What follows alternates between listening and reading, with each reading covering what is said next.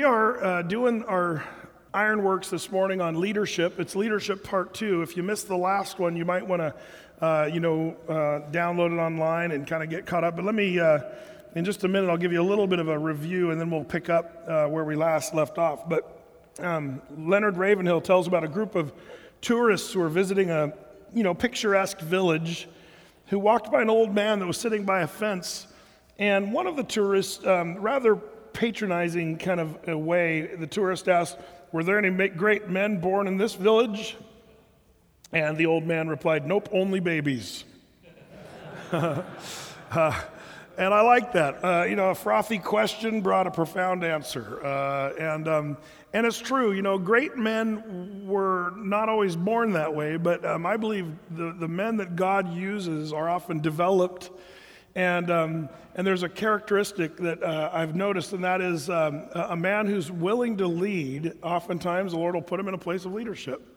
Um, the man that's willing to just hang back uh, and do nothing, then the Lord will allow that too. It's, it's amazing how we've been given this free will to sort of use the talents and giftings or not uh, to use what we have in front of us or not use what we have in front of us. And, and oftentimes that's the, the problem. So I'd like to kind of review just a little bit. Last week we talked about um, Jesus. We went to the ultimate leader. We started with Jesus. And, you know, Jesus uh, told us in John chapter 10, we learned last time that the Lord is my shepherd. Uh, he's the great shepherd, and he knows his sheep by name, and he hears their, uh, they, they hear his voice and know his voice. And, and no man can pluck them out of the hand of the Father. You know, it's a great chapter, John chapter 10. And, uh, and we, we re- reviewed how Jesus was not the sheepdog, he was the shepherd. He's not nipping at people's heels, but he's leading. And we talked about, you know, the pull rather than the push.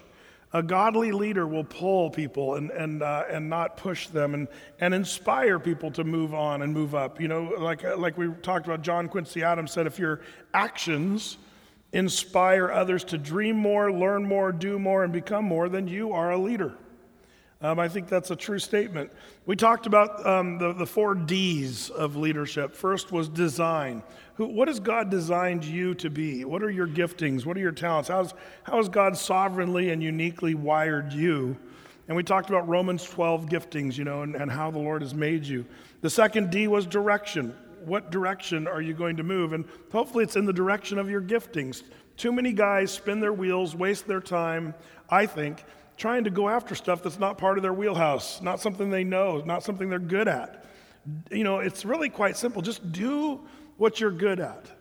And oftentimes, you know, for us, the grass is greener on the other side. Well, if I could be like that guy and do that thing, but that's, that may not be your gifting. It's, it's funny. Uh, I think wise is the man that learns what his giftings are and then really goes with that, even if, even if he doesn't uh, really think that that's the most glorious path or the thing that you think would be the most fun.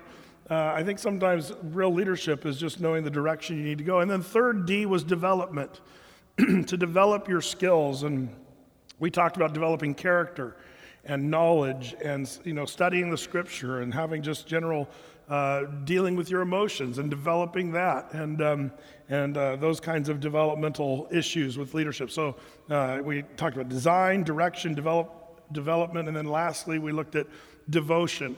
How uh, one of the greatest attributes of a good leader is, is to be a, a man who's devoted to solitude, prayer, uh, studying the word personally, um, devotion in uh, fellowship, even in small groups and what have you, and truly one who trusts the Lord.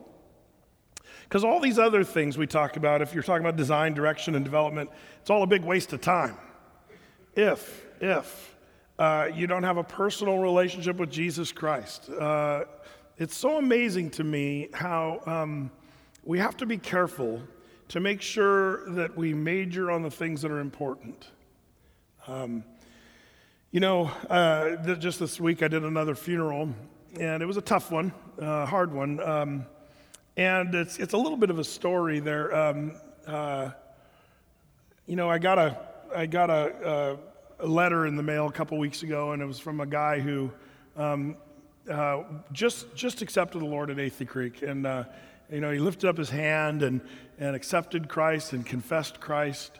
And, um, and, you know, it was just a nice letter. And he talked about his previous experience with the Christians and churches, which wasn't all that great.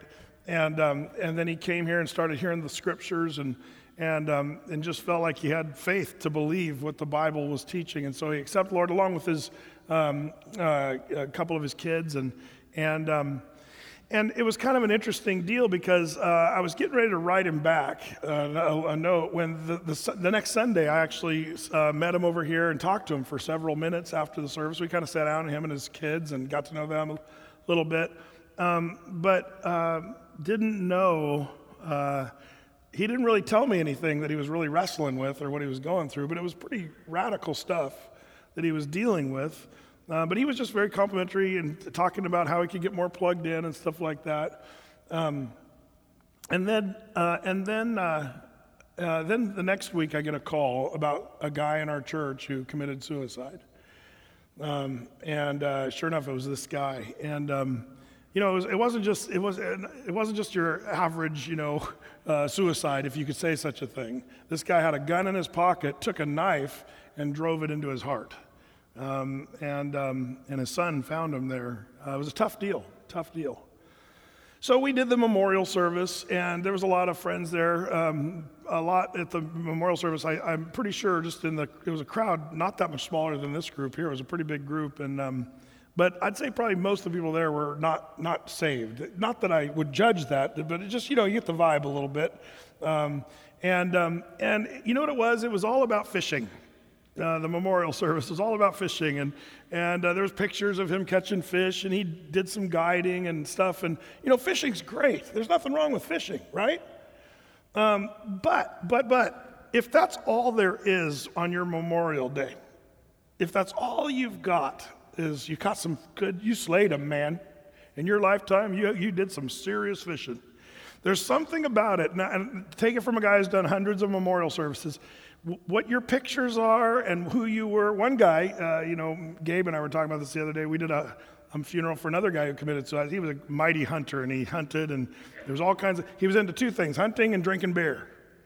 Um, and, uh, and the last song on the slideshow was Little Red Cup, solo, solo Cup or whatever. That was, and everybody's like in the, you know, and it was just kind of sad. The guy was into that. That was his whole life, amounted up to, you know, hunting and a Little Red Cup. The difference in the one this week was simply this I was able to get up in front of the group this week and, and express to the people that were there, you know, I, I, I told them the story about how Jesus met, you know, Peter and James and John, and they were all fishermen. They were into fishing, it was their career. But Jesus said, Follow me, and I will make you fishers of men. I was able to talk about how, you know, the fish, they dropped their nets and they followed Jesus Christ. And, uh, and, and I kind of spent time talking about even after Jesus died, was buried, Peter went back to his old fishing hole and said, I'm going fishing. But he came up empty. And there was nothing in the, in the lake he couldn't catch out of the Sea of Galilee. This professional fisherman came up empty. And I was able to talk about, um, you know, how then Peter and the guys are in the morning, they see Jesus on the seashore cooking up some fish. And Jesus had all along what they were actually looking for. He had it right there, and it was cooking up. I bet Jesus knew how to cook fish well, too. Um, perfectly done, uh, you know. And um, I was talking about that at this memorial service, and I was able to share with those people, you know, uh, the fact is, he was a fisherman. He did a lot of cool stuff there, but, but um, I believe that he's in heaven because of that confession and that faith in Christ that he uh, talked about in the last couple weeks of his life. And I was able to share the gospel with all those folks, and um, even had a few guys come up afterwards and talk to me about what they need to do to get their life right. And it was kind of an amazing deal. Um, and, and the reason I, I share that story with you guys is, um, you know, I think we as men get caught up into our little things and forget about the stuff that really matters, the stuff that's really important. And sometimes it's good to step back and say, man, is my life going in the direction it needs to go? If, I, if my funeral were this weekend, God forbid, Brett's doing my funeral, have you ever thought about that? Who's, who's going to do your funeral? And what are they going to say about you? Because I do funerals, I think about this stuff all the time. I know I'm weird. But, uh, but it is something you might want to think about. What's your life going to be all about? You know?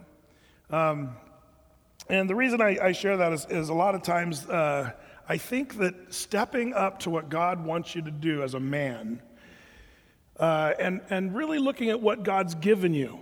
what has he entrusted you with? What's in your, you know, um, area of, of uh, effectiveness and your sphere of influence? You know, it's something we talk about here from time to time. And, um, you know, I, I, think that one of the things I'd like to see us do is consider that today. I'd like you to turn to Jeremiah chapter 1. And uh, let's, let's kind of springboard off of some of the stuff we talked about last time and uh, get into this. I think it's going to be important for us. I like, I like Jeremiah. He's an amazing dude. In fact, um, of all the prophets of the Old Testament, Jeremiah is interesting to me because you may not give Jeremiah the greatest of the prophet award, right? Um, that might go to Isaiah because Isaiah, man, he, he was a powerful prophet um, and spoke of the coming of the Messiah, both the first coming and the second coming. I mean, Isaiah was an amazing dude. He gets the most amazing, I think. Uh, Jonah gets the most successful award, as we talked about a few weeks ago because um, he walked into town and said, You're, you're all going to die unless you repent. And so they all repented, the whole town. Uh, 100% success as a prophet. Uh, even though he had an attitude problem, you might give him the successful one. Um, Ezekiel gets the weirdest award. Uh, I shouldn't say that. Let's call it something nicer. Mystical. He's very mystical. Talks about wheels within wheels. And, you know, Ezekiel's kind of hard to understand in some ways for me. I mean, I think Ezekiel is probably the more challenging book to teach through as, a, as, as we were going through the Bible for me personally. But, but it's still really rich and good. But he's very mystical, very, very mystical. But, but Jeremiah, Jeremiah, well, he goes down, his, his fame is he's called the weeping prophet. And he's also, you'd call him perhaps the most unsuccessful of the prophets because no one ever listened to him. But let's read here what it says here in chapter 1. It says, The word of Jeremiah, the son of Hilkiah, of the priests that were in Anathoth in the land of Benjamin, to whom the word of the Lord came in the days of Josiah, the son of Amon, uh, the king of Judah, in the 13th year of his reign.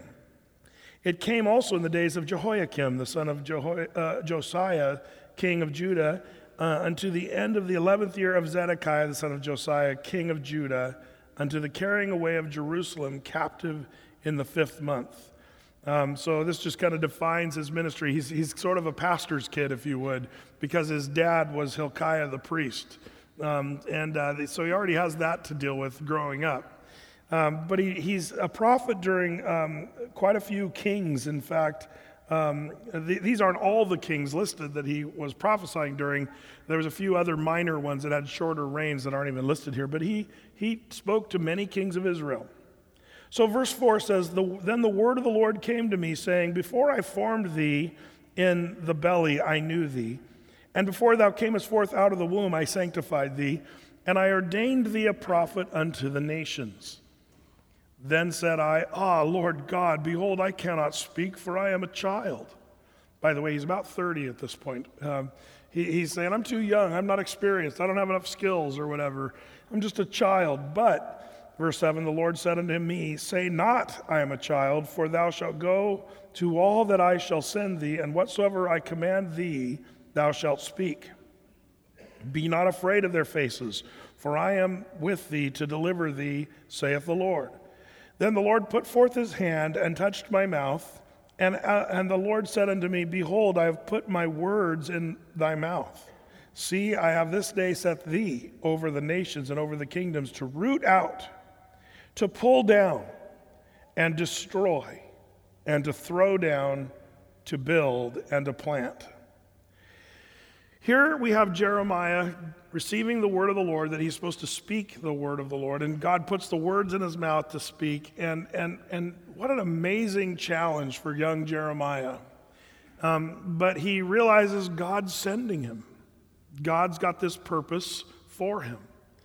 And uh, there's a bunch of things here that I think are kind of interesting. Uh, one is that, that Jeremiah, he's, he's feeling um, like he's ill equipped or not really ready. That's one of the first things I see with men is they think they don't know enough or they don't um, have the skills, so they refuse to step up to what God's called them to do. Some of you guys are, uh, you know, hesitant to do your home family devotions because you feel like you don't know the scriptures very well.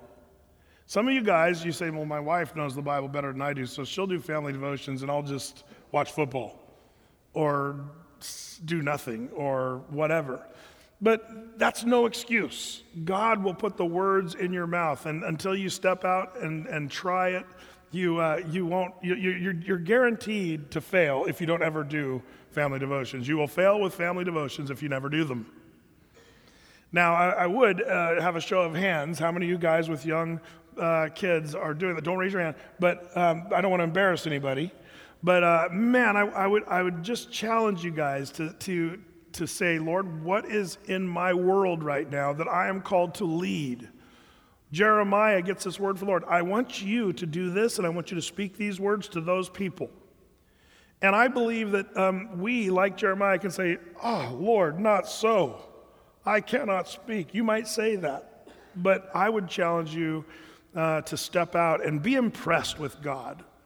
There's nothing cooler than when you start to share with your family or with whatever area or group you're called to lead, when you step out and then the Lord starts putting words in your mouth. Here, let's do a show of hands. How many of you guys have been impressed with once you do open your mouth to lead and share the Lord, you've actually felt like the Lord, the Lord put words in your mouth? How many of you guys have had that happen? Almost all of you guys. That's amazing. And I think that that's what the Lord promises. It's funny how, you know, we, we tend to, you know, hold back because of our fears of messing up. Um, you know, the fear of messing up is something that uh, I think you, you should be really cautious of because um, you will have messes if you're a leader. Leaders have messes, it's just the way it goes. I love what uh, Solomon wrote um, in, you know, you guys know this one, Proverbs 14, uh, verse 4 says, Where no oxen are, the crib is clean but much increase is by the strength of the ox. What's that? Well, that's King James where there's no cows, there's no cow pies. The, the stable or the, the pen, the barnyard is clean. There's no cow pies. It's very clean, but it's totally unprofitable. Um, cow pies are part of the deal if you're going to raise cattle. We had cattle when I was growing up as a kid, and I was uh, we called it poop patrol. I had to go around with a wheelbarrow and a pitchfork and shovel manure every Saturday. Man, that was my deal. Uh, and uh, and cows do that. That's what cows do. But there was much fruit. We had dairy cows and we had beef cows, and uh, those burgers were excellent. And uh, having you know fresh milk on my cereal every morning as a kid was kind of a cool deal. There was increase because there were cow pies. I, I, the reason I say that is because don't be afraid to make the mess. That's part of the deal. There's much increase uh, when, you, when you're willing to get the, the stable just a little bit dirty. Um, so Saul, uh, pardon me. So Jeremiah here, he's saying, uh, "Man, I'm, I'm just a child. I cannot speak." But the Lord says, "You know, Jeremiah, don't be afraid of their faces. Um, fear, being afraid of what people. You know, are you afraid of your own kids? Are you afraid of the, the people that you lead? And do you really hope that they like you? One of the things about being a leader in biblical leadership is you cannot worry about what people think about you. Now, you do need to be concerned with how you treat people. Some, some leaders couldn't care less what people think, and so they're just total jerks all the time. That's not what I'm talking about. But if you're afraid of the people that you're leading and what they might think about you, then that's not leadership. Leadership requires you to step out in things that people are just not going to like. Um, do you remember David failed? David failed in this area of leadership in our study through the Bible. Do you recall where we were reading where David, he, you know, with Adonijah, who was this rebellious son who wanted to be the king? And it says that David did not ever say anything lest he displeased Adonijah. Remember that? He was afraid to make Adonijah hurt his little feelings as a little kid. He was afraid to, to say no to Adonijah and, and teach him what was right and wrong. He wanted to be his little buddy rather than being the, the leader of his own son. That was David's error. And, and brothers, I want to challenge you in this. It's so important not to be afraid of their faces. And, and whether you're talking about your kids or any area of leadership where the Lord is wanting to use you, you've got to be willing to, um, to speak truth, to say things that offend. Um, you, you, still need to do it lovingly. There's some cool balances, by the way, in this one. Um, you can turn quickly with me to 1 Thessalonians. Keeping your finger in Jeremiah. 1 Thessalonians chapter 2. I want to show you something. When we jump from Jeremiah to the Apostle Paul, who um, the Apostle Paul is arguably a great leader in the Bible, wouldn't you agree? Uh, Paul led many people uh, and had many strong men under his care that he was discipling and teaching and uh, showing. And here in uh, the book of Thessalon, uh, the, to the Thessalonians, they're, um, they're being told by Paul, here's how we ministered to you. Um, check this out. It's 1 Thessalonians chapter 2, verse 3. He says, For our exhortation was not of deceit, nor of uncleanness, nor in guile. Um, guile, by the way, is kind of like in, in a decoy, sort of using sort of fake things to try to, you know, cover up something. But verse 4 But as we were allowed of God to be put in trust with the gospel, even so we speak, not as pleasing men, but God, which trieth our hearts. For neither at any time used we flattering words, as you know nor a cloak of covetousness, God is witness, nor of men sought we glory, neither of you nor yet of others when we might have been burdensome as the apostles of Christ. Now, notice what Paul is saying here. I love this, verse 4 For we didn't at any time use flattering words.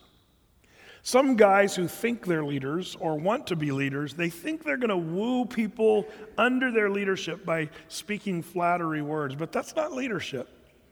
Why would a guy do that? Well, let's talk about pastoral leadership just for a second, because this is something maybe you guys will kind of recognize. Have you ever heard a pastor who seems to be motivated by something other than the truth? Um, what do you mean, Brett? Well, if you read this, Paul, you know, Paul's speaking about ministry and pastoring. He says, We didn't use flattering words, as you know, nor a cloak of covetousness. What's that? Paul's saying we didn't covet after stuff so we, using flattery words to get what we want. Nor sought we, verse 6, um, uh, glory, neither of you or others. Um, he's, he's basically saying we weren't trying to get something, we were wanting to speak the truth. So we didn't use flattery. I'm, I'm concerned that pastors are, are very quick to be flattering toward people, say what everybody wants to have them, have them hear. Um, hopefully, they'll, they'll give more in the tithes and offerings if you say stuff that make people really happy. Um, and uh, that, that, that's the, the, the MO of some of the pastors in America today. So we're not teaching the truth. Uh, people, they don't want to hear about hell and death and destruction and wrath and sin and judgment. So they'll just talk about the, the, the victory that Jesus wants to give you and the hope and all the good stuff that I love too. But I think you got to teach the whole thing. If you don't teach the, the, the bad side, the dark side, the bright side doesn't look that bright. You got to see that uh, death and hell and God's wrath is all part of the deal still. Um, in the same way, there are those who try to lead by flattering words so that you can get something, but that's not real leadership. Um, now, some of you are like, Preach it, Brett. We need to just tell people like it is. Oh, but wait. Let's see how Paul, he says, okay, we didn't use flattering words. We weren't covetous. We didn't seek the glory of men. But read further. It says in verse uh, 7, chapter 2, verse 7 of Thessalonians, but we were gentle among you, even as a, a nurse cherishes her children. So, being affectionately desirous of you, we were willing to have imparted unto you not the gospel of God only, but also our own souls, because you were dear to us. See, here's where, here's where the other side of the coin is dropped. If you're a leader who wants to speak the truth and tell it like it is, good. But it has to be carefully uh, wrapped in love. And what an image for a pastor like Paul to use. He basically says, I'm like a breastfeeding mother.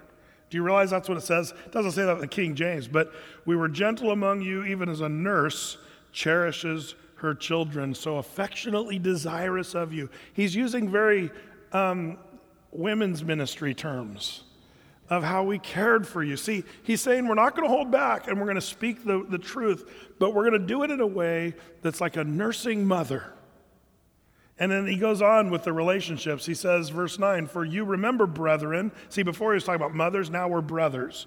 He says, You remember, brethren, our labor and our travail for laboring night and day because we would not be chargeable to any of you. We preached unto you the gospel. You are witnesses of God also, how holy and justly and unblameably we behaved ourselves among you that believe, as you know how we exhorted you and comforted you and charged every one of you as a father doth his children, that you would walk worthy of God who hath called you into his kingdom and glory. What's this? How did Paul lead? It's an amazing description. He didn't use flattering words, he didn't seek his own glory, but he was like a nursing mom that's the first relationship. Then he was like a brother standing alongside of the people of Thessalonica, being there to support and build up and strengthen.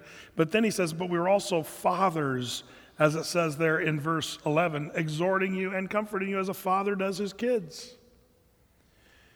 See, true leadership, whether you're in the family or in the church or even at your workplace, you will find biblical leadership works in all those places um, if you follow God's plan. And some of you, you have to kind of do a little inventory right now. Who are you as a leader right now? Who are you? Think about this for a second. Are you the guy that just doesn't lead because you're not smart enough or because you don't know enough or you're afraid of their faces like Jeremiah? Or, or, or. Are you, Brett, I'm not that guy. I'm a leader. I lead men. Okay? But are you a jerk? Are you the kind of leader that just bosses people around and try to make sure guys follow you? If they don't follow you, crack the whip. Is that what you do? Or, or do you love them as a mother, love them as brothers, and love them as a father cares for his kids, the people that you're leading? And there's, there's kind of this beautiful balance. And Paul even gives this list here that's kind of amazing. He says, We weren't chargeable to you, but you were dear to us. And he even says, You know how we behaved. Um, we behaved ourselves unblameably, holily, and justly. See, Paul's describing, I think, kind of the perfect leader right here in, you know, 1 Thessalonians chapter 2, because he's saying, man, you're just, holy, um, not looking for your own gain from everybody else but leading because you love. You love the people that you're leading, even as Jesus leads us, the Good Shepherd, as he loves his flock and laid down his life for the sheep. Um, this, this is the biblical model of leadership. Now, flip over to the book of Jude. Jude, right before Revelation.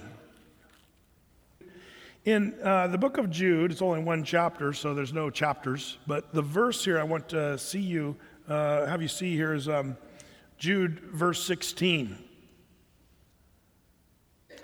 He's talking about false leaders and false teachers. But he says of these guys in verse 16, these are murmurers, complainers, walking after their own lusts, and their mouth speaketh great swelling words, having men's persons in administration because of advantage. What's that? They're speaking words as leaders that are swelling words that help people swell up with pride, if you would. Um, flattery, like Paul says that we don't do, we don't flatter. But here, these false teachers, these false leaders that Jude's talking about, they're speaking with swelling words. And he says, having men's persons in administration because of advantage. That's just because they want to get something from you. They want to get something from you. All that to say, biblical leadership is not seeking its own. And it's like we talked about, you know, last week. Jesus said, if you want to be great, you must become least. If you want to gain this life, you've got to lose this life for my sake. It's not about you getting what you want, it's about you doing what God wants in your life.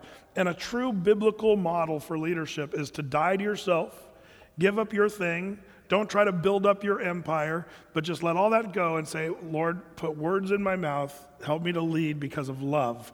I love these people. I love my family. I'm going to step up to leadership for that reason because I want to be a tool in your hand.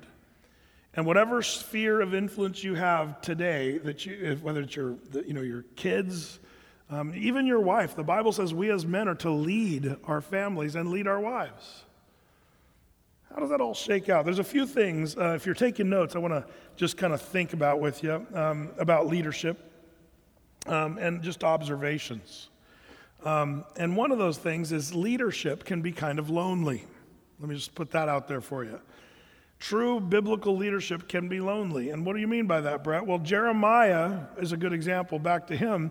Jeremiah was the guy who led uh, the whole nation as the prophet, but nobody was on his side. He didn't do it to gain popularity. He didn't do it so people would esteem him as the great prophet. In fact, like I said, he goes down as sort of the loser prophet. The only reason we know he's not a loser prophet is because Jesus quoted Jeremiah more than any other, other prophet. Not Ezekiel, not Isaiah, none of that, uh, not nearly as much as Jeremiah.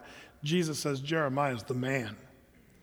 And it's because he was faithful to lead, uh, but it was a lonely place. He ends up in dungeons and, and, and, and by himself. And I, I just want to give you a realistic view. When you lead, don't expect everybody to jump on your bandwagon. Sometimes it's a lonely place when you're doing what God wants you to do, and that's okay. Um, if you're doing it to, if you're leading for whatever reason to gain a bunch of friends, then you're going to be all messed up anyway. Um, don't be shocked if leading in God's way leaves you alone. That's the first thing I want to uh, talk about that. And then, secondly, leading also is not only lonely, but it also should be looking. You should be looking around um, to see what's going on around you. Um, one of the things I think we do is we don't always recognize who we're leading and, and, and, and looking around to see what God has for us. Remember how we talked about last week your design and what God's gifted you in and your talents, and then also the direction and the development of that talent and gifting? Um, another thing you have to look at is who has God put in front of you to lead? And, and then you, you kind of think about, okay, eh, you know, do I have a vision for this leadership role that God's put me in? So let's talk about, say, uh, marriage. Um, since the Bible says the husbands that we are kind of the leader of our home. Um, again, this is something that's not very mo- uh, modern. This is a very old notion that, that many people think is antiquated to say that the man is the leader of the home. Um, the ward cleaver is laughed at now, as we talked about. was that Wednesday night or sometime? I forget where we talked about. Ward cleaver is, is the joke. Why? Because he was a man. He was a manly man who had a job and he had his responsibilities and he came home and led the family and you know and it was it was more of your what you might call a real traditional leader, father, husband role. But I always like to say, what was wrong with Ward Cleaver? Wasn't Ward a good example of a guy who was just faithful in his marriage? He was a guy who uh, did his work and gave, gave attention to his kids. It's so funny how we've kind of laughed at that. And, and one of the reasons was the feminist movement made Ward uh, Cleaver sort of a, you know, a thing of the past. Because men aren't supposed to lead, it's, it's men and women leading equally. Um, but see, here's the problem the Bible doesn't really teach that. Um, again, uh, this is something that I teach because the Lord puts these words in my mouth, and it doesn't make me a lot of friends. But what does the Bible say? Flip over to you know 1 Timothy. Let's just remember something in 1 Timothy. And keep in mind, Timothy is um, the old Apostle Paul giving Timothy direction on leadership, how to lead his church. Uh, it's 1 Timothy chapter 2. 1 Timothy 2:11 says, "Let the women learn in silence with all subjection. But I suffer not a woman to teach or usurp authority over the man, but to be in silence, for Adam was first formed, then Eve. And Adam was not deceived, but the woman being deceived was in transgression. Notwithstanding, she shall be saved in childbearing if they continue in faith and charity and holiness with sobriety."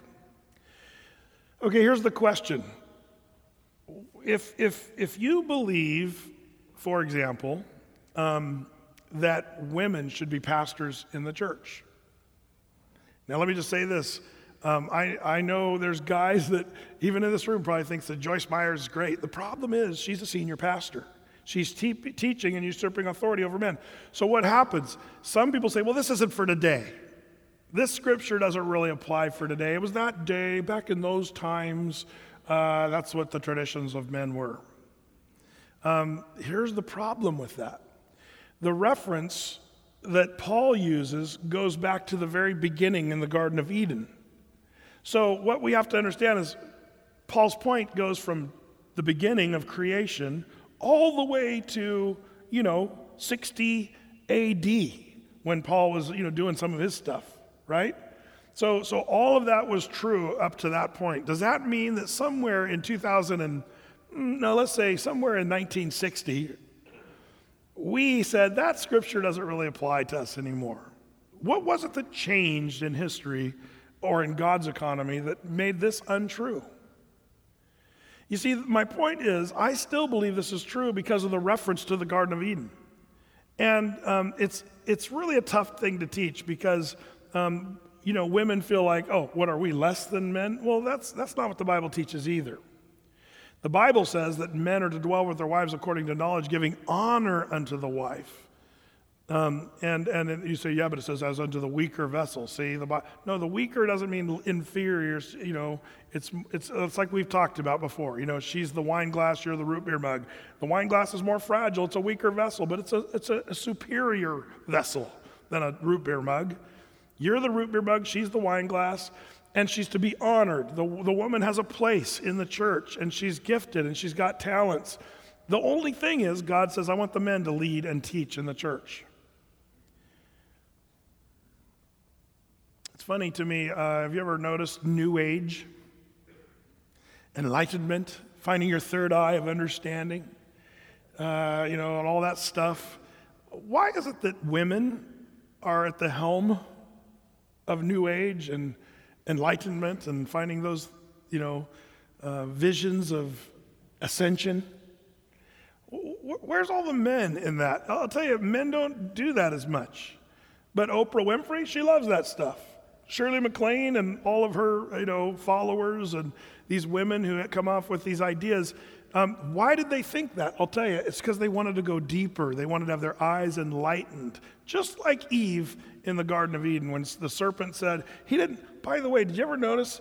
Satan didn't come and say, Eve, did you see the man over here in a Speedo? Are you tempted now? She would have went, hmm, whatever. Now, what is, what is the man tempted by? The naked woman with fruit in her hand. Uh, it's like, oh, okay, uh, I'll, I'll take a bite of the apple or whatever it was, the fruit, because there's beautiful Eve. She bit into it because she wanted her eyes enlightened. Can you imagine if Adam were standing at the tree and the serpent says, Adam, your eyes will be enlightened and you'll become more like God? Adam would have, hmm, whatever. Because that's just not a guy thing, generally speaking. It's, it's an interesting thing. And so the, the reason I say all that is it's not a knock against women. I think women have this beautiful desire to go deeper in things of the Lord, generally speaking. And so, what does the Lord do? He says, I want men to be the leaders of the church so that, that, if you would, so that we won't be derailed by that desire to go deeper to, to a point of uh, fault. But the men will bring a certain logic and, and, and uh, you know, solid foundation to the doctrines in the church. That's why the men are to teach. Now, obviously, this doesn't mean women can't speak in the church ever. Some people have taken it that far, and we know that's not true because there's other places in the Bible where women teach, and, and, and, and it's when women teach other women.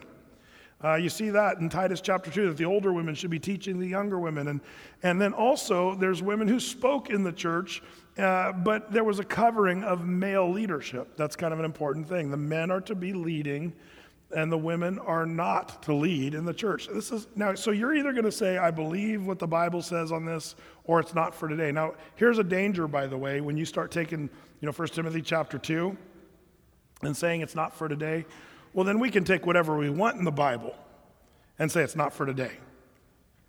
I kind of like to think that gay people should be okay and it's all good, so I'm going to rip out Romans chapter 1. That's not for today. Uh, you know, get rid of that one because that, that, that's the popular thing to do. But here's the sad thing you know, um, I know some of the gay people, even that have been in our church here, and, and because of that being called sin in the Bible, sin always leads to sorrow, and sorrow then to suffering. You see, the, the leadership that I want to offer is a biblical leadership, so I'll tell people what, what is true from the Bible. And I'm not doing it because I'm anti gay. See, I think sometimes we Christians, we camp out on what we're against. And it's not about that as much. It's actually that I really do care about the gay people that come to our church. Brett, there's gay people that come to our church. There are. Um, just the other Sunday, you know, we were seeing several couples back in the back here. And I was, I was really glad they're here. I want them to hear the gospel and the message of Jesus Christ and that God loves them and died on the cross for their sins as, as He died on the cross for our sins. Um, the leadership that we're offering here at Athey Creek, some people call it hate, but it's actually driven, if you looked at up under the hood, you'd see love is the drive for teaching God's word. In the same way, for women to lead in the church, I think that's a mistake. Um, and and, and um, I think we're going to pay for that doctrinally, and we are. And so those George Fox professors that came here on a Wednesday night and they started yelling at me because I didn't have a woman pastor. Um, uh, and I just let them yell, and then I said, So you just don't believe 1 Timothy chapter 2, right? And they said, It's not for today. And I said, So who, who says that's not for today? Is that you?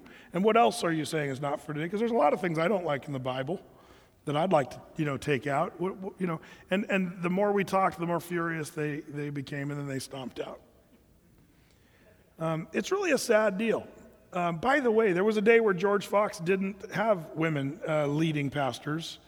Um, but the further that school, uh, as much as I appreciate a lot of good things about George Fox, and there's some great profs over there and great classes, but back in the ancient days when Tad used to go to George Fox, uh, they didn't have women pastors there, is that right? Uh, and, and now their senior pastor or has been a woman in the, in the, in the school itself. And I, I just see them moving further and further away from good, sound doctrine. It's just what's happening. Get mad at me if you want. Brett, this is a men's group. You're in safe territory here. Yeah, but then there's the thing online, and ladies are watching, uh, and uh, uh, so I'm going to get it. Uh, anyway, it's all going to happen anyway.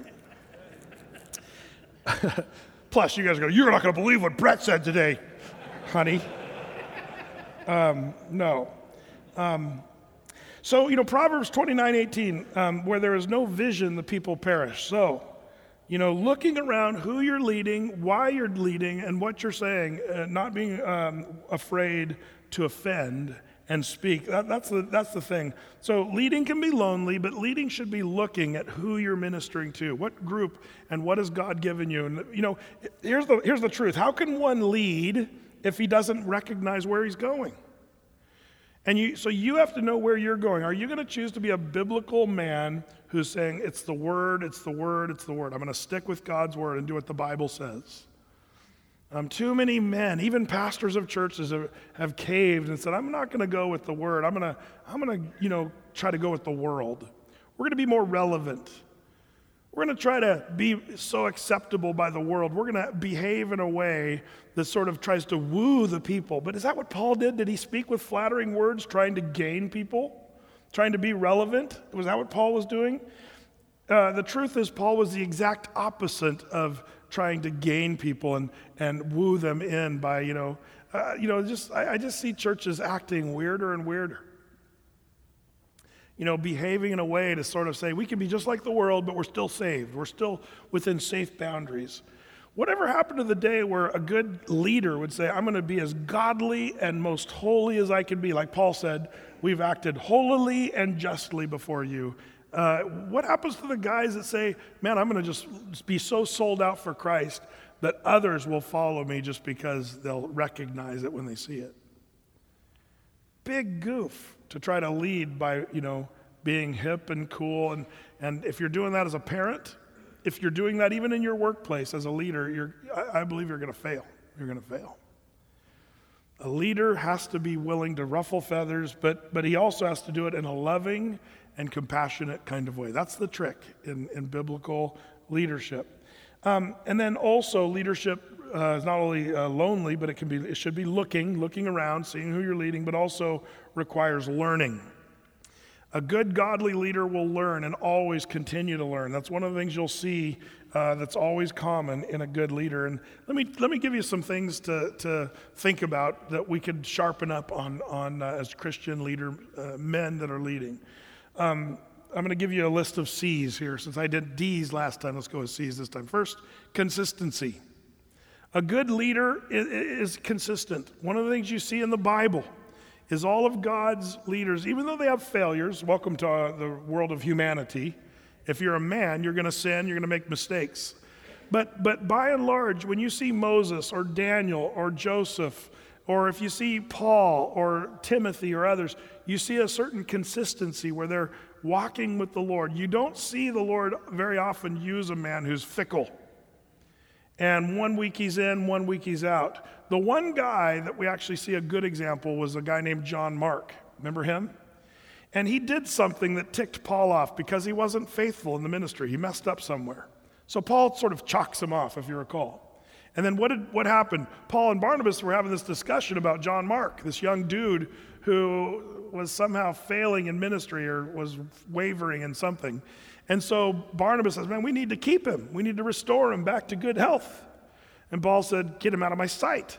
We got work to do. There's a kingdom that we're working in, and we need to see souls saved. We can't, we can't mess around with John Mark. Paul and Barnabas had such a disagreement about this that they split ways. You say, well, who was right? Was it Paul or was it Barnabas? You know, um, if, you're, if you're compassionate for John Mark, you're like, man, I'm thankful for Barnabas because he cared about the poor kid. And he just made one mistake. And Paul, he's such a brutal, you know, brutal guy. On the other hand, think of all the things Paul accomplished. He didn't let a, you know, a hiccup in a guy that was helping him cause him to slow down. He said, Get that guy out of here. Give me somebody who can actually help me in the ministry. And, uh, and see, I, I'm of the opinion both were right. Paul was right and Barnabas was right. They just have different forms of leadership and they had different callings on their life. They had a different sphere of influence. Barnabas was not the, the guy who would preach and see thousands of people saved and baptized. That wasn't Barnabas. Barnabas, his name, well, it means like uh, he was the, like consolation. He was a guy who consoled people. He was like the guy that had this gift of mercy and he could put his arm around John Mark and say, Hey, Paul doesn't want you anymore, but man, I'll take you and I'll disciple you and I'll show you where you went wrong and I'll help you back to good spiritual health. You know what I love about the story of John Mark, Paul, and Barnabas? Do you remember who uh, Paul asked for just before he was going to die? He said, Send for me John Mark.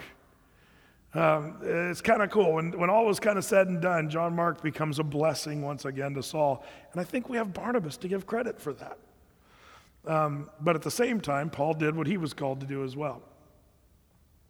Um, all that to say, um, the, the, you know, John Mark was the kind of the guy who was inconsistent, but but the true leader uh, will be a guy who's walking with the Lord, steady progression, and uh, not fleeing and running around, uh, you know, doing things. I love when Jesus talks, like we talked last week about the Good Shepherd.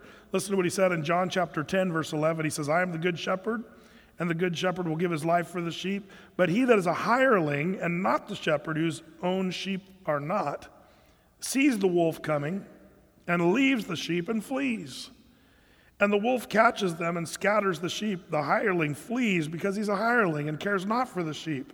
I am the good shepherd. I know my sheep and have known of mine. That's John chapter 10, verses 11 through 14. Um, the hireling flees.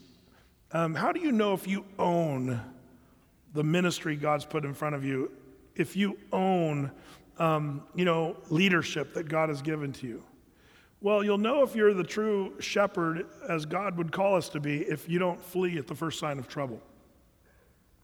If you're in it, you know, Jesus was completely in it. He lays down his life for the sheep.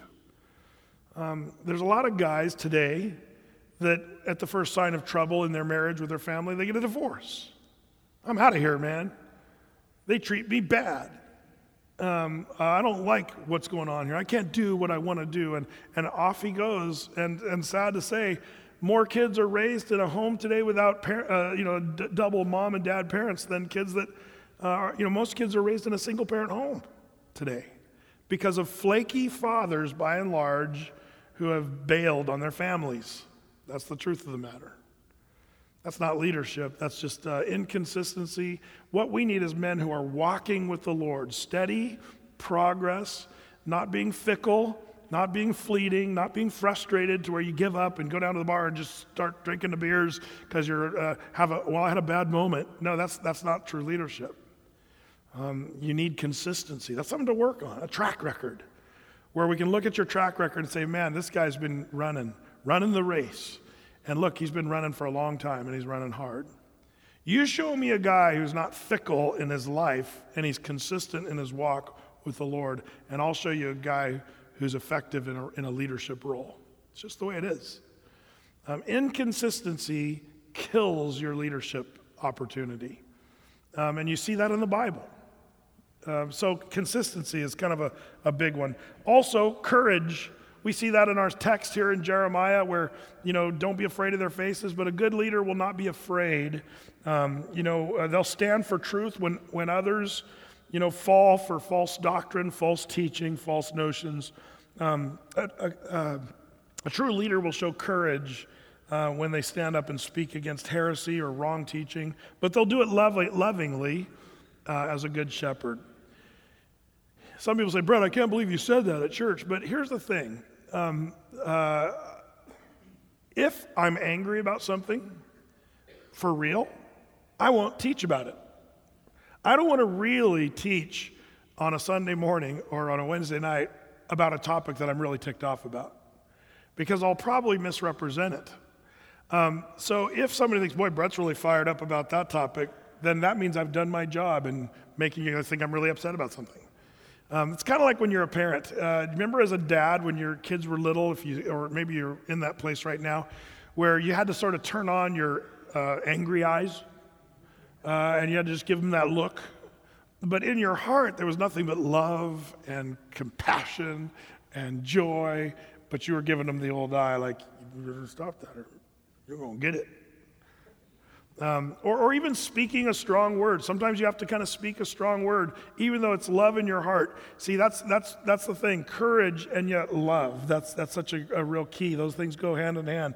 Don't just be courageous without having love in your heart for the, for the people God has put in, in your care.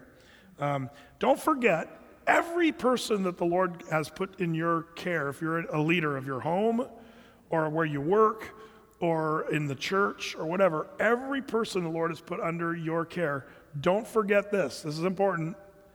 You have been given care of someone Jesus Christ purchased with his own blood. Do you understand that? That, that Christ purchased your wife with his own blood, and he's given you the position to care for her. And it's, it's, it's, I get that from actually Acts chapter 20. I'll just tell you where it is. Acts 20, 28 says, Take heed, therefore, unto yourselves and to all the flock over which the Holy Ghost hath made you overseers, leaders, to feed the church of God which he hath purchased with his own blood.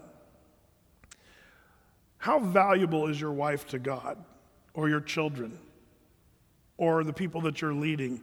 Um, how valuable? Well, it's so valuable that Christ purchased them with, with his blood. The, the, sobering factor on this to me is exponential. Um, so when I, when I talk to the congregation at Athey Creek, before I start, you know, you know, just shooting off at the mouth, I have to always tuck in the back of my mind this flock these are the people that Christ purchased with his own blood. The value of these people is just so profound, it's humbling, sobering. Now, here's the thing I don't know what you guys think about this, but I think that somehow, some way, that comes out. If you're just really an angry guy and you're letting people have a piece of your mind and you're trying to be a big shot and tell everybody what truth is and what the Bible says, people get that and they sense that you really don't care about them. But you're just telling what you think. You're giving them a piece of your mind. But I do think that people have certain sensitivities where they can sense when you're speaking something, even as pointed and painful as it might be, but because you actually care about them and you have a love in your heart for them. It comes out some way. You don't have to say, I really love you, but I think you're all jerks. You don't do it that way. You, you, actually, you actually speak the truth, as painful as it might be, but, but it, I think that somehow it comes out if it's coming from a place of, of caring for the flock, which the Lord has made you an overseer. Does that make sense?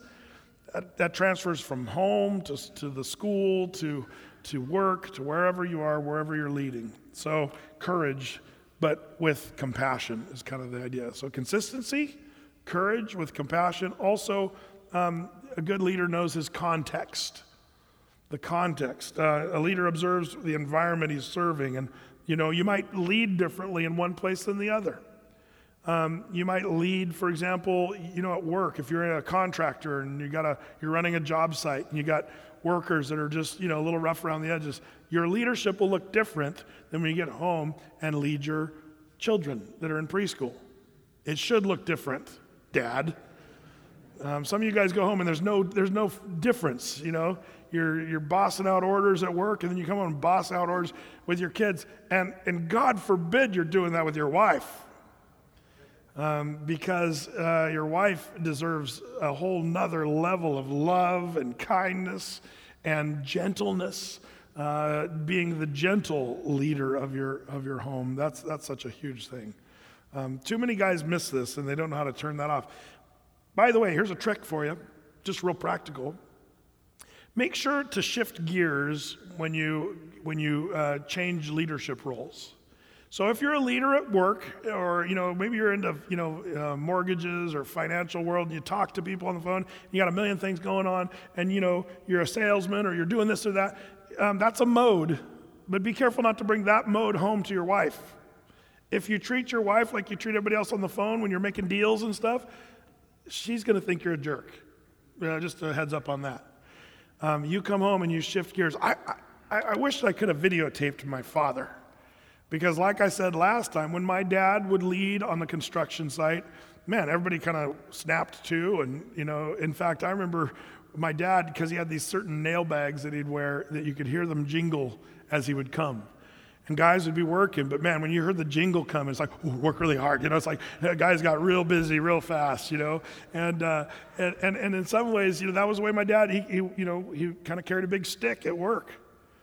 But then when he would come home and talk to my mom, you know, my, my, my mom looked like little Barbara Eden, I Dream of Jeannie, you know, and just this tiny little thing. And, and my dad would come home and just treat her with the most kind, it was like massive shift of gear. And speak to her with kind words and compassion. And he'd sit down and, and listen to what she had to say. And it was like a whole nother deal. And uh, my dad actually taught me how to do that. You shift gears. And, and sometimes some of you guys need to pull the truck over on the side of the road before you get home, somewhere where you have a, a moment to stop, take a deep breath, pray, and say, Lord, give me the ability to lead tonight. As I walk in the door, may I take on your role that you would have me to take on. Like, like really pause. Um, I use that time, by the way. I pull over. Uh, some people once in a while will say, Hey, brother, I saw you on the side of the road the other day. What were you doing? Well, I was probably talking on the phone with somebody. My truck's my office, really. And, uh, but, but if I'm near my house and I'm pulled over on the side of the road, it's probably because I'm praying about just making sure my attitude's right. When my kids were little, I would pull over, open up my Bible, and kind of in my mind think through what am I going to do for family devotions tonight? I, I want to have a good story to tell them. I want to share an Old Testament story, and I'll refresh. You know, you can read an Old Testament story in five minutes kind of brush up on the names and the places and the times and then and then you get home and you can you can say kids tonight at dinner table we're going to tell you a story and and you start family devotions because you did your work in the truck on the side of the road just a freebie for you but it helps with that changing of gears know who you're leading and when you're leading them because the lord might have you multitasking your wife your kids your employees your co-workers the church you're going to lead in different ways it's good to be able to uh, switch gears one more concentrating. So you got courage, context, consistency, but courage is also with compassion. And then you've got concentration. And that is just to keep the seas going. But concentrate, here's, here's what I want to leave you guys with on this issue of leadership. Concentrate on keeping the main thing the main thing. And the main thing is Jesus. It's so easy to be derailed as a leader, whether you're a father, a husband, uh, you know, a boss, a leader in the church, it's so easy to be derailed by the distractions of this world. And you got to kind of focus, I'd say concentrate on, Lord, am I doing the right thing? Am I going the right direction? You know, we can be distracted by movements and other leaders who have great stories that they want to tell you, or methods that they say are better than the ones you're using, um, or fads that come and go. You know, true leaders are not going to be easily pulled off course. Because you're, you're, if you're a leader, you have vision. You know, this is where I want to go. This is what I want to do, and I don't want to be taken off that path. And you guys with young kids, I got to tell you, this is the tr- this is a tough one because um, your kids grow up super fast. I know I'm the old guy now and saying, "Oh, you guys, your kids are going to grow up so they're going to be, you know, growing like weeds and all that stuff." But it's true. Your kids are going to grow up right out from under you, and you're going to wish, as I do, that you spent even more time than you did teaching, training, devoting time, family devotions, you know, sharing, taking time.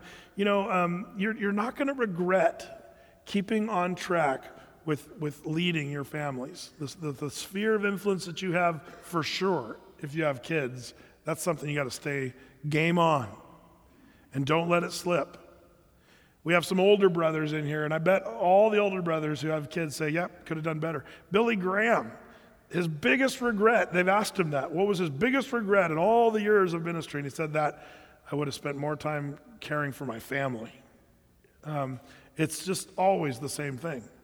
So you've got this little window of time, you know, 18 years that comes and goes really fast, that you fathers um, can have a, a you know great influence on your kids. But don't be distracted with stupid stuff. You know, if, if, you, if you are a father and you like playing golf, um, get your kids to play golf so that you can make something good out of it. I haven't ridden my dirt bike, honestly, in the last two and a half years. Um, why? Uh, I'll just be honest with you. Um, you know, uh, it was a really cool thing to do with the church, but, but honestly, I think I enjoyed riding dirt bikes with Joey, my son, more than any part of it. We got to hang out together. We got to drive in the truck up to the track. We'd sit on the tailgate, and after, you know, banging handlebars on the track, we'd sit down and just talk about stuff and even get in the Word. Like, that was really good time. I was able to take something fun, like motocross, and just use it uh, for a purpose that was greater than just going out and have a good time. A lot of brothers will go out and just have a good time because they need time away from their families and from their wives. I'm not sure that's a good leadership quality. Yeah, but Fred, a guy needs to have a good time. Really? Is that true? It's funny how Jesus talked about work. He said, Are there not 12 hours in a day? And Jesus teaches us that there's seven days in a week. Six days you're to work, and on the seventh day you're to rest. The, the whole weekend thing and time away and us doing all of our fun hobbies and stuff, that's a, that is a new thing. That's a creation of modern stuff.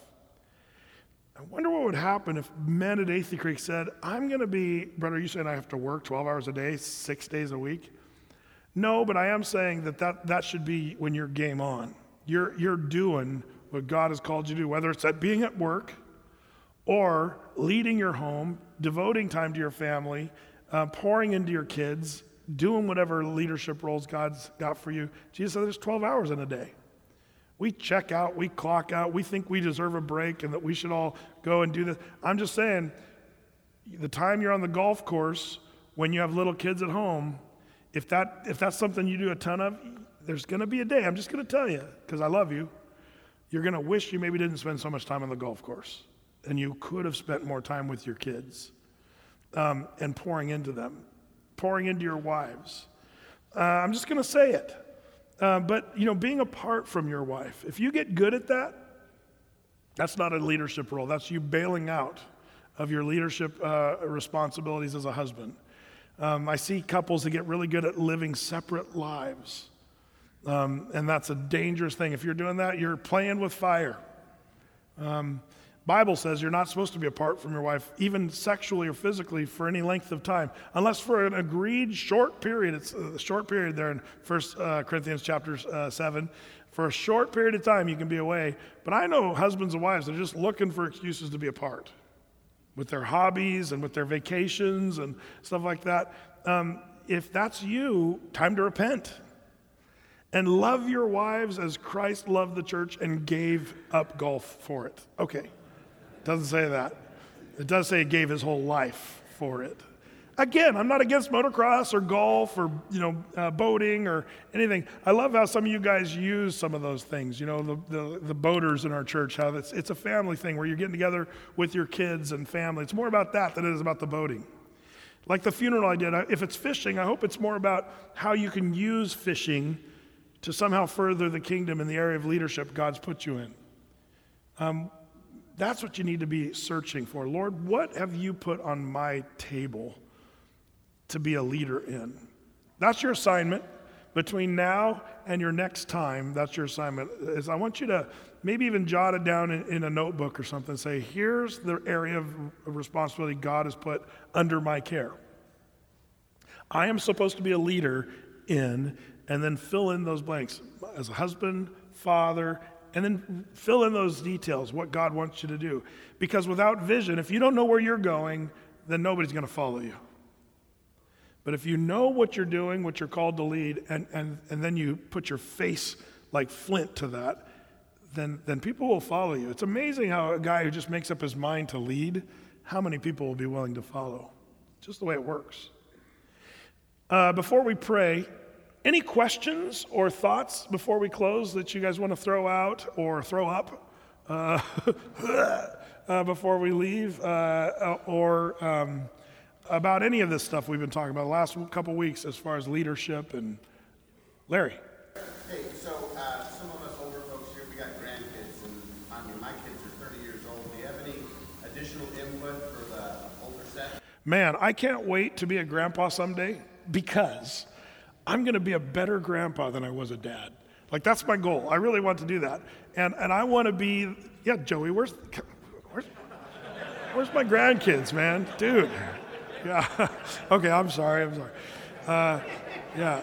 But I, Larry, I think that's a great question because, um, you know, my, my, my parents, my mom and dad, um, whenever we would go over to their house with the kids little, even to this day, Joey can attest to this, every time we'd go over to their house, Grandpa Todd would have something to share from the Lord, from the Word, and he'd always circle us up and pray. Like Grandpa Todd was Pastor Grandpa Todd. Is that fair to say, Joey?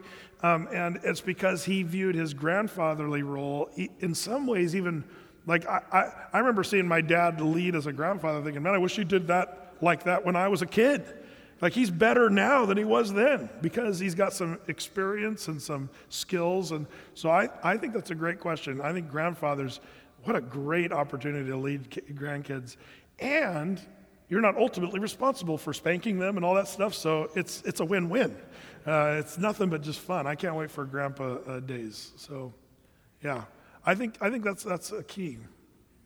Someone else, right back here. Uh, Pastor, could you go a little bit on um, the, uh, you were talking a bit about lonely at the top. Uh, in, in, your position, you're obviously the head of this church, and you have a vision where this is going, and maybe not everybody doesn't. And sometimes you end up feeling very lonely and very by yourself because you are the only leader. Yeah. Uh, that's a good question. For me, it's it might be different in, in everybody's different roles and stuff. For me, um, it's a funny thing because uh, Athey Creek, here's the thing I, I can't be buddies with everybody I want to be buddies with. Uh, like, I'd hang out with you any day of the week because we, we could talk for hours about stuff. You know what I mean? And we do once in a while. you know, we can, we could do that. And, um, and the thing is, uh, but in my role, you know, uh, we have like 4,000 people go to the church. And the, the more the Lord's put me in a role of leadership here, it's, it's funny because I just, there's, there's just no time to really have people that just, other than my wife, Debbie, she is my best friend. She's the one I spend time with. But um, it's funny, it was so much easier to hang with my bros when Athey Creek was, you know, 30 people big. That was easier. And, um, and then also, also, um, this is the, the, the, maybe the more hurtful part of this. Um, the more you teach the truth and lead, there's going to be a bunch of people who eventually will not like you for what you're leading in. And um, it's been hard, honestly. Uh, the, one of the harder things I've had to deal with is guys that were once plugged into Athey, and because you were willing to lead and speak the truth and share the word, there's a point where they just said, "Shine you, Pastor Brett. We're out of here," and uh, and it's that's hurtful.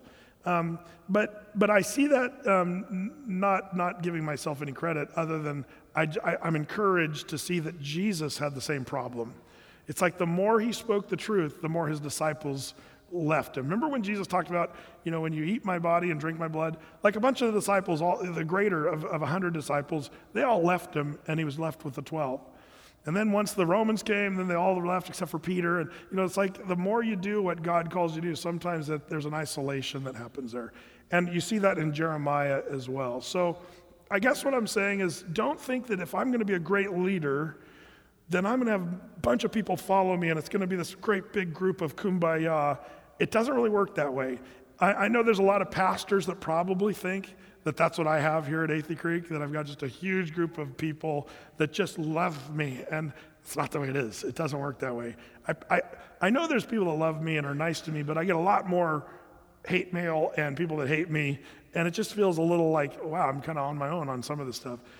Don't get me wrong, I've got elders and pastors and guys that support me, but even my elders and pastors, I'd love to hang with those guys, but we don't. The only time I hang with the elders is when we're busy elding and leading, you know, pastoring and stuff like that. So that's kind of what I meant by that. Does that make sense? It's a good, good question. One more, and then we'll pack it up. Uh, you had your hand up first, way back there. Yeah. Um, a long time ago, I looked up the definition for love, and I found one that the definition of love was to uh, nurture, to protect, take care of. Uh, but you look it up, I don't think as a man growing up that I really understood or uh, had a concept of what the word love meant. How do you love someone? Because you look it up in the dictionary and it doesn't say that you're supposed to nurture, protect, well, that's a great question. So, um, so, and men, we're not always great at expressing love. You know, have you ever have you ever read the love language? Uh, you know, the books. Uh, who was it that wrote that about the love language? Everybody expresses love in a different way. But, but I always love to lean on the Bible when it comes to stuff like this, you know, because the Bible talks in 1 Corinthians uh, chapter 13 not as, as much about what love is, but it shows us what love does. You know, love is patient, love is kind, does not seek its own, is not, you know, um, you know, it, it's like this perfect, uh, this perfect uh, description of what love does. And then when you look at Jesus, who is love, the embodiment of love, I think we see the perfect balance of what love is. And so I think if you want to be, if we want to be loving men, we learn to be more and more like Christ. There is an interesting study of the Greek word love um, because we in our English language are clumsy with the word love. We say, I love my wife Debbie. But I can say also, I love hot fudge sundaes. Uh, but it's all the same clumsy word, right? But in the Greek, there's four different words that talk about the word love, and one is more of a erotic, you know, eros love, erotic, sexual love. One is more of a brotherly love. Hey, bro, I love you, man you know, phileo. Um, there's, there's, a, but the one that's the one that's really interesting to study in the Greek word is agape, which is um, a, it's sort of a perfect, godly, unconditional kind of love that is worth studying, and and um, I think it kind of addresses that question. The definition of love is perhaps best articulated in the Greek language.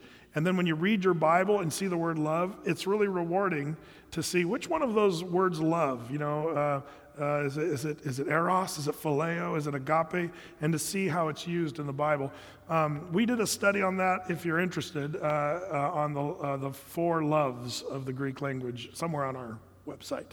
Uh, you can look that up maybe. But, but um, it's a great question because if we are asking that question, how can I be a more loving man? That's, you're always going to be a better man for that, to, to learn how to love in a Christ like kind of love. So. Good stuff. One more. Talk about lonely leaders, and uh, I think that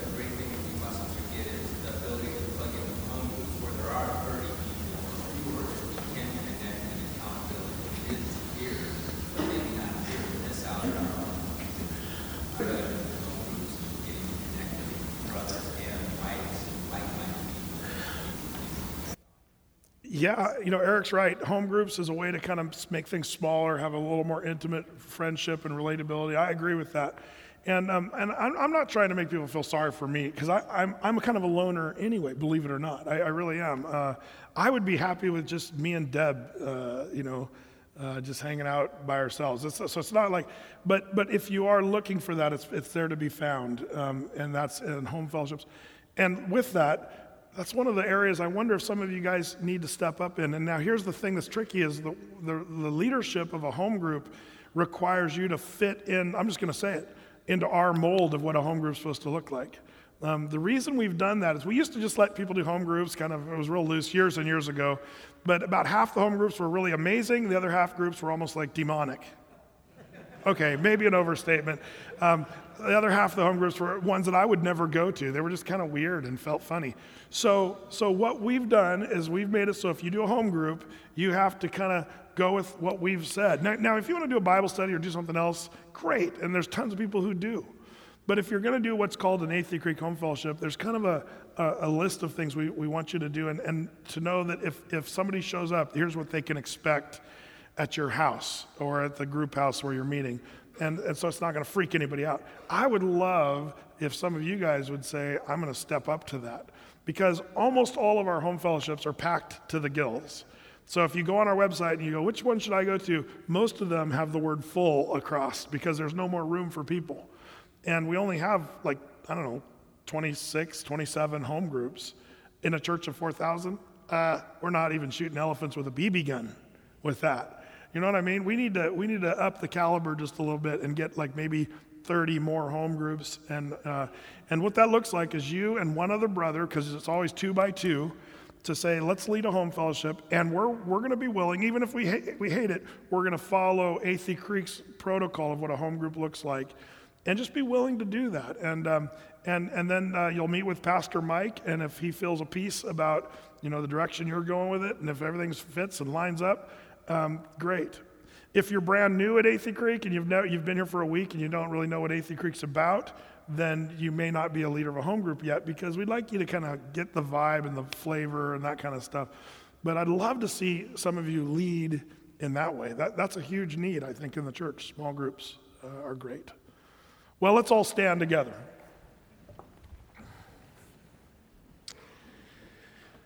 Well, Lord, we're thankful again, just the, what your word says about men leading, Lord. And um, we see so many good models of what to do and even models of what not to do. Uh, but I pray that we'd be men of your word and that we'd be challenged by your word to, to do what you've called us to do, Lord. I pray that, that you'd give us, when, when our spirit is willing but our flesh becomes weak, that you'd give us strength to be the men that you've called us to be. Lord, I pray that we would um, be able to rightly uh, set our lives in a place where we really are positioned to lovingly, with compassionate, lead our families, lead the groups of people you've put us in, in, in charge of. Lord, for those who haven't found an area where they're to lead, Lord, I pray that you'd start to just organize their lives and orchestrate the events to bring them to that place of leadership, Lord. Um, Lord, you tell us that you have not chosen me, but I have chosen you and have ordained you. So, Lord, I pray for my brothers in this room that we would see ourselves as ordained ministers, servants for your, uh, for your leadership roles that you have for us. So, give us strength.